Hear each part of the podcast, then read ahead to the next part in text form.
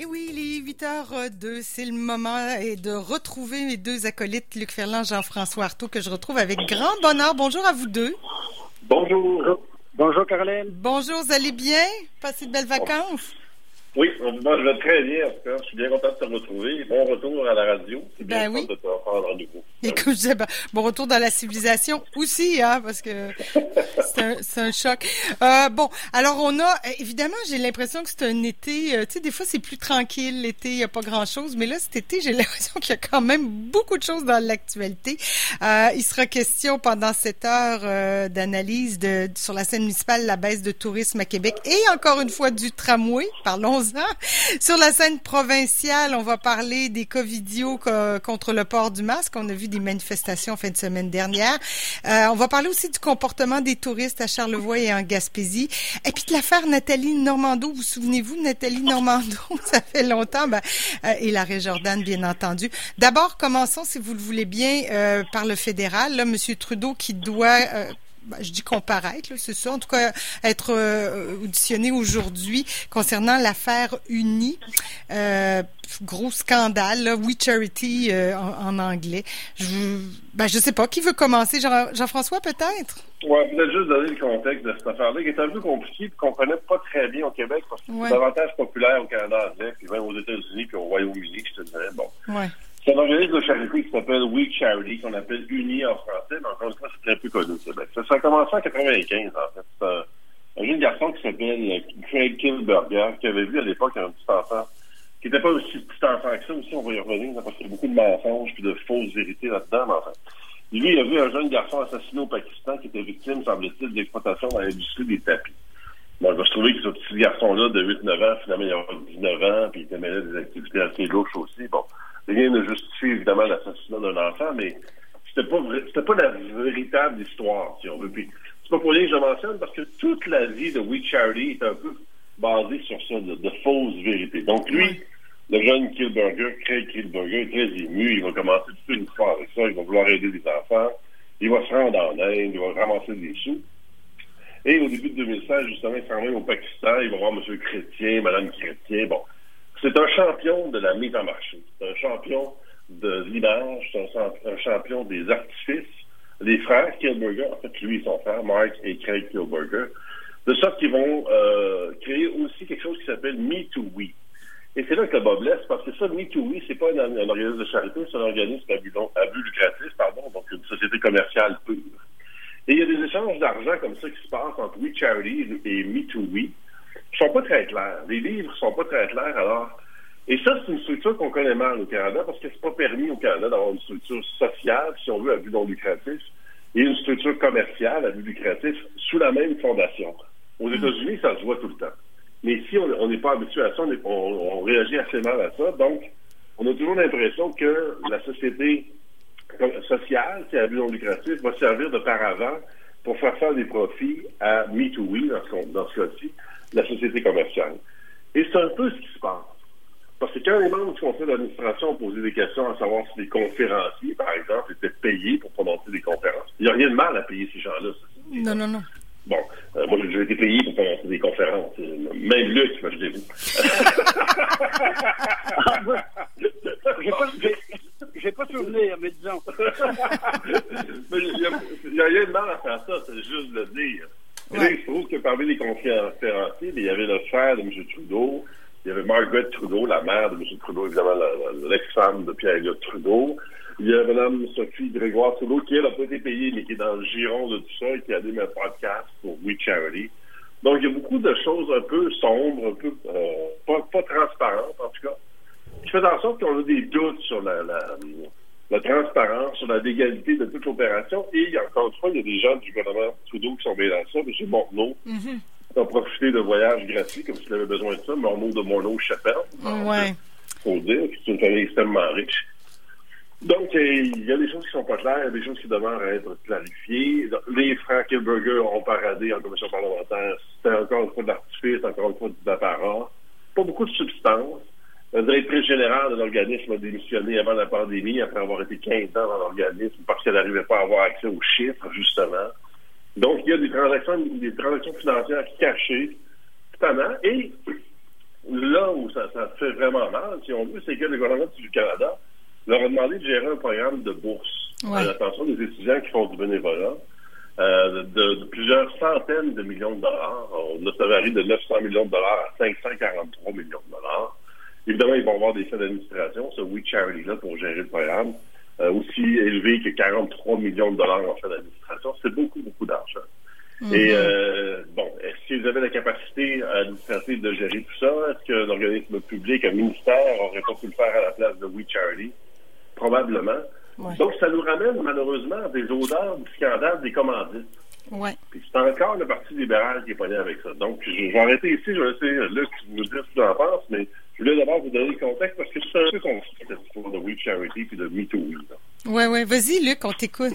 Et oui, euh, euh, et j'ai écouté euh, religieusement Jean-François euh, expliquer là, un peu le- le- le- le- les débuts de cette saga-là, euh, qui a, qui, on, en- on en parlera tout à l'heure, qui aura un impact et qui a déjà un impact, on parlera des sondages tantôt, sur le plan politique, pour le gouvernement euh, Trudeau, bien sûr. Mais cette saga-là, oui, a des odeurs et nous rappelle malheureusement euh, le scandale des, euh, des commandites. Euh, rappelons que euh, le, le 900 millions, c'est presque un milliard de dollars, là, le 900 millions confiés, annoncés en grande pompe le 25 juin par le gouvernement Trudeau, euh, confier la gestion de cette enveloppe-là de programme pour euh, à, à- aux frères euh, aux frères Kilberger pour euh, euh, le programme uni ou ce qu'on connaît un peu plus, euh, Jean-François l'a dit, au Canada, euh, We Charity.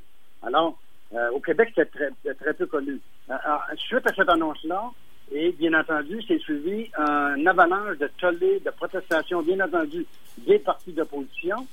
Mais également, ça fait ombrage aussi euh, sur les autres euh, organismes de charité euh, qui gèrent. On a vu une sortie pour expliquer un peu euh, de s'entraide, ainsi de suite. Il n'y a pas de comparaison à faire en- ces gens-là. Mais ça porte ombrage, bien entendu. Hein, Qu'est-ce qu'on fait de ces millions-là euh, récoltés euh, par, euh, au- auprès de la population? Mais dans ce cas-ci, c'est de l'argent du public. 900 millions sans appel d'offres, faut-il le rappeler. Alors, c'est important. Et suite à cette tollé-là, bien entendu, le 3 juillet, le gouvernement a reculé, a enlevé la gestion de cette enveloppe-là. Et bien entendu, après, euh, les, euh, les conservateurs, euh, le Bloc québécois, euh, ont demandé euh, la démission euh, de M. Trudeau et bien entendu Bill Morneau. Bill Morneau n'a pas besoin de, personne pour l'aider à aller faire un, un, safari photo en Afrique. OK? Alors, 41 000 La journée même, il a fait un chèque. OK? C'est comme si demain matin, j'avais, disons, commis une erreur et, OK, je vais rembourser. Mais non, il y a des, euh, des explications données. Aujourd'hui, euh, le premier ministre Trudeau va, euh, va s'adresser, il va comparaître à la commission en question pendant une heure, je crois, une période d'une heure. Les frères euh, euh, Kilberger ont, euh, euh, ont passé chez avant-hier pendant quatre heures. Mhm. Écoutez, ça n'avait pas de l'allure. C'était un, un peu comme un vaudeville, c'était euh, du blabla. Ces deux experts vendeurs, ils savent très bien se vendre et ainsi de suite. Comment peut-on, un gouvernement, confier la gestion d'un programme euh, avec une enveloppe de 900 millions, c'est pas rien, là, sans appel d'offres, et quand on regarde qui est autour de ça, bien entendu, les gens ont le droit d'être rémunérés pour euh, euh, leur connaissance, ces choses-là, quand on va donner une conférence, que ce soit euh, la mère de M. Trudeau, euh, Margaret Trudeau, euh, que ce soit son frère, que ce soit quelqu'un, un membre de la famille de Bill Morneau, peu importe. Mais, curieusement, on est toujours dans la famille libérale. Et ce sont des amis très proches de la famille Trudeau depuis, depuis le début des années 2000. Donc, ça fait, euh, ça fait un bail là-dessus. Donc, il y a lieu de poser des questions là-dessus. Il y aura un impact politique, bien sûr, à payer. Quel sera-t-il? Il y a des éléments qui font en sorte que Trudeau, ça euh, le premier ministre Trudeau, on est dans une période où il n'y a pas d'opposition ou presque pas. Euh, le gouvernement ne peut pas, euh, le Bloc québécois ne peut pas seul renverser le gouvernement Legault, mais je suis pas sûr qu'il a le goût de, de le renverser. Mais on y reviendra. Ben oui, ben c'est ça ma prochaine question. Là. Bon, euh, la suite à ça, c'est d'aller en élection peut-être cet automne, mais là encore, avec quelle opposition? NPD Bon, le bloc, on oublie ça. Qui pourrait le gouvernement, le- les conservateurs avec ben, un chef éventuellement Ouais. qui sera nommé, là, mais qui est pas encore, euh, qui est pas encore choisi là. Ben, c'est ça un peu le, drame, si on veut, de l'histoire, c'est que malheureusement, au plan politique, le scandale de We Charity arrive trop tôt pour les conservateurs. Ils sont pas prêts pour, à prendre le pouvoir, ils n'ont pas de chef, ils sont un peu désorganisés. Ils n'ont certainement pas la cote euh, au Québec, probablement pas en Ontario non plus. Donc, ça devient difficile pour le gouvernement Trudeau, de, ça devient difficile de renverser le gouvernement Trudeau. Euh, donc, au plan politique, il va subir les coups de ça. Bien sûr, c'est un gouvernement minoritaire, faut-il le rappeler. Donc, sa popularité va baisser, probablement ses intentions de vote vont être moins grandes à son endroit, mais il ne perdra pas le pouvoir.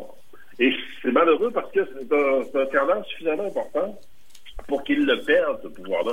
Écoute, Caroline, il fallait voir les We Days. On n'est pas habitué à ça ici, mais c'est des, événements de charité euh, qui, mettent en cause aussi, qui, impliquent des grandes vedettes, hein, des chanteurs, des acteurs qui se joignent à la, à la fête sur la scène. C'est un peu le big bazar du volontourisme, si on veut. C'est ça, le volontourisme, c'est un peu...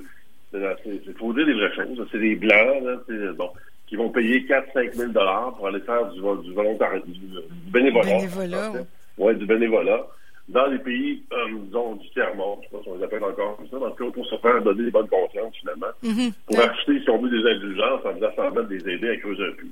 C'est complètement ridicule, là. Bon, c'est pas, le geste n'est pas ridicule, la cause n'est pas ridicule, mais l'organisation autour de ça est ridicule. Alors, les gens de, de bonne famille, des, des de ce monde, vont payer les sous, puis ils vont aller euh, au, Sénégal, ou je sais pas trop, pour essayer d'aider les gens. Bon. Dans la vraie vie, ça n'aide pas personne, sauf ceux qui, sauf ceux qui reçoivent de l'argent que les, enfants de bonne famille ont payé. Mais bon, ça, c'est une autre histoire. mais ce sont des, des, des, gens qui sont experts du marketing. Donc, ils sont très bons là-dedans. Les journalistes, c'est très populaire. Il y a presque une forme de spiritualité là-dedans. C'est vraiment des gourous. Des gens très charismatiques. Et c'est ça qui est dangereux. C'est cet aspect un peu charismatique qui m'énerve vraiment. Ben, moi également. Regardez les prestations des frères euh, euh, Kilberger sur scène, ça fait penser étrangement à des euh, des présentations de preachers américains. Oui. Quand vous mhm. regardez ça euh, attentivement. Bien entendu, la cause est là, bien entendu, pour aller aider, défendre, mais moi, je suis d'accord avec Jean-François. Euh, on ne va pas aider personne là-bas. Ça me fait penser à nos communautés autochtones au Canada ou au Québec. Quand on dit on va aller les aider, cette personne, là. Les, les seuls qui savent, c'est ceux qui sont payés, rémunérés pour aller dans ces endroits-là. Un. Deux, sur le plan politique, si on revient là-dessus, euh, bien entendu, les conservateurs ne, ne, renverseront pas le gouvernement au moment où on se parle, ni à l'automne, parce que le nouveau chef sera nommé quelque part à la mi-octobre, ces choses-là, le temps qu'ils prennent euh, possession de son siège. Euh, premièrement, ça va être probablement quelqu'un, ça va être quelqu'un qui est non élu au moment où on se parle, devra se faire élire, et euh, ils vont devoir avoir une période de transition, un peu, rappelez-vous, Québec, euh, quand euh, Philippe Couillard est, a pris la, la, la, la chefferie du Parti libéral à l'automne 2013. OK? Euh, à mon avis, c'est là que le Parti québécois aurait dû euh, aller en, élection parce qu'il n'était pas prêt encore. Mhm. les, conservateurs ne seront pas prêts non plus. Mais... Euh, le sondage qui vient de sortir, bien entendu, on regarde au Québec, si on s'attend au Québec, les libéraux n'ont pas perdu tant de plumes que ça. Bien entendu, euh, c'est le Bloc québécois qui est passé en avant dans les sondages à 39 les libéraux à 30 les conservateurs toujours en bas de l'échelle à 15 mhm. C'est dramatique. Alors, en Ontario, ça va être un peu la même chose pour euh, les, euh, les, conservateurs à ce niveau-là. Et dis-moi donc, tu parlais de, de, on choisit le prochain chef seulement en octobre. On pourrait pas devancer, disons, à la fin de l'été. Non, évidemment, il y a des règles, mais c'est loin là quand même. Ben, la seule chose qui pourrait arriver, c'est que euh, euh, il y aurait une démission. Il, il, reste quatre candidats de mémoire, je crois, tu le corrigeras, Jean-François. Oui. Ah oui. Maintenant, il y aurait une démission ah, de trois des quatre candidats. Donc, on assistera à un couronnement, comme on a assisté au couronnement de, euh, de Dominique Anglade chez les libéraux. Ce qui semble pas être le cas du côté fédéral. Là. Non, je pense pas, non. Euh, ben, il faudrait qu'ils changent les règles la course à chefferie, mais bon, euh, je ne pense pas que ça se passe. Donc, les conservateurs auront un nouveau chef euh, à, la mi-octobre et euh, on est presque rendu à, mi-octobre. Il reste un mois et demi de session parlementaire. On verra aussi à l'automne comment, que ce soit à l'Assemblée nationale ou au Parlement Ottawa, comment la session va être, va reprise. Oui. Mais pour revenir sur l'impact, c'est la question que tu, tu soulevais, Caroline, c'est une bonne question. En fait, est-ce que est-ce les conservateurs sont prêts? Non. Je pense que Luc a répondu. Effectivement, pour toutes sortes de raisons. Ils n'ont pas de chef, ils sont désorganisés, ils n'ont pas de popularité, ils ont peine à parler français. Puis tout ça compte. Mais si on avait Thomas Mulcair, qui est encore chef du NPD, ouais, ouais. je pense que le NPD pourrait être au pouvoir dans quelques mois. Ben oui, c'est ce que je pensais. Je me disais, euh, Jack Metzing est peut-être pas la bonne personne euh, pour euh, être à la tête du NPD en ces temps difficiles, oui, houleux, là, parce que il y a peut-être pas la même cote que, que justement M. Mulcair, là, en tout cas au niveau du, au, Québec, là, je sais pas dans les autres provinces. Mais dites-moi donc, ce gros scandale, oui, on l'a dit, c'est un gros scandale, c'est épouvantable, mais les Canadiens. Je sais pas pour le reste du Canada, mais on a d'autres chats à fouetter que les scandales des partis libéraux là, euh, qui, oui, qui sont, je veux pas banaliser, mais on a quand même un problème de Covid plein les bras. Euh, est-ce que ça, ça pèse pas dans balance aussi là? Ah certainement. Ben oui, certainement. Écoute, le, bon, l'espace médiatique est occupé beaucoup par la pandémie, c'est correct. Bon, euh, les gens se préoccupent évidemment de leur santé bien avant de savoir comment leurs impôts sont dépensés. Ça aussi, c'est normal. Donc, tout ça, ça joue malheureusement en faveur du Parti libéral. On va arriver à survivre à ce scandale-là, puis mais ça commence à s'accumuler du côté de M. Trudeau. Ah, on s'appelle de ses vacances euh, dans l'île mystérieuse avec la GACAN. Euh, SNC Lavalin, en quelque sorte, c'est un scandale, ça aussi, qu'on veut oui, non. La, rencontre de Wilson Raybon, de Mme Philpott, j'ai perdu des ministres très importants. Michael Warnick, les gens le connaissent moins, mais c'était le premier fonctionnaire au Canada, le secrétaire général du conseil privé, un homme de, de de grande valeur. Moi, je l'ai connu, Michael Wernick, pendant des années. Il a, il a, démissionné dans l'étude de la SNC Lavalin. Et là, We Charity. Mm-hmm. Alors, pour celui qui l'avait plus blanc que blanc pendant la campagne électorale, ça commence à faire dur un peu. Ouais, ouais, ça, va, ça va lui coller à la peau à lui davantage, je pense, M. Trudeau, qu'au Parti libéral. M. Trudeau ne sera pas le chef du Parti libéral aux prochaines élections. Moi, moi j'en suis à peu près convaincu. Ouais, oui, je, suis convaincu de ça également. Ajoutons à ça le voyage en Inde. Euh, oui. Donc, euh, ici, euh, il y a beaucoup de choses qui est arrivé à M. Trudeau, mais heureusement pour lui, toutes ces choses-là sont arrivées dans une période où il n'y avait pas ou peu d'opposition euh, bon, en même temps, moi, je ne veux pas le défendre, mais je voudrais pas être dans ses souliers depuis qu'il est au pouvoir. depuis son deuxième mandat, il accumule les, disons, les, les soucis. Disons ça gentiment comme ça. bon. Donc, tu prends une marche sur le, chemin de d'abord. Oui, c'est ça. Oui, ouais, c'est bon, ça, vraiment. J'adore ces preuves. Non, mais je pense que ce qu'il faut, de, de tout ça, c'est la capacité à M. Trudeau euh, de la gouvernance, la capacité de gérer, la capacité d'occuper ce poste, euh, le plus haut poste au Canada, le premier ministre du Canada. Alors, c'est toujours ça qui ressort en, en, en bout de piste. Euh, dans toutes les, les, les, erreurs, les gaffes, nommons-le même, qui ont été commises. Dans certains cas, peut-être pas de façon volontaire, mais écoute, quand tu occupes un poste de même, à un moment donné, tu dois avoir un peu. Euh, dans le dictionnaire, on appelle ça du jugement. Hmm. Mais euh, allez voir la définition. euh, alors, mais on verra un peu plus. Là, il va comparaître aujourd'hui. On verra ce que ça va donner. Euh, moi, je pense que ça va être un. On n'apprendra pas grand-chose de plus, là. Non, oh, non, non, non. Clairement pas. Bon, et moi, je vous propose une petite pause parce que je veux qu'on parle d'un autre sujet qui va être aussi émotif, je pense bien. On fait une petite pause, euh, un petit intermède musical. À tout de suite.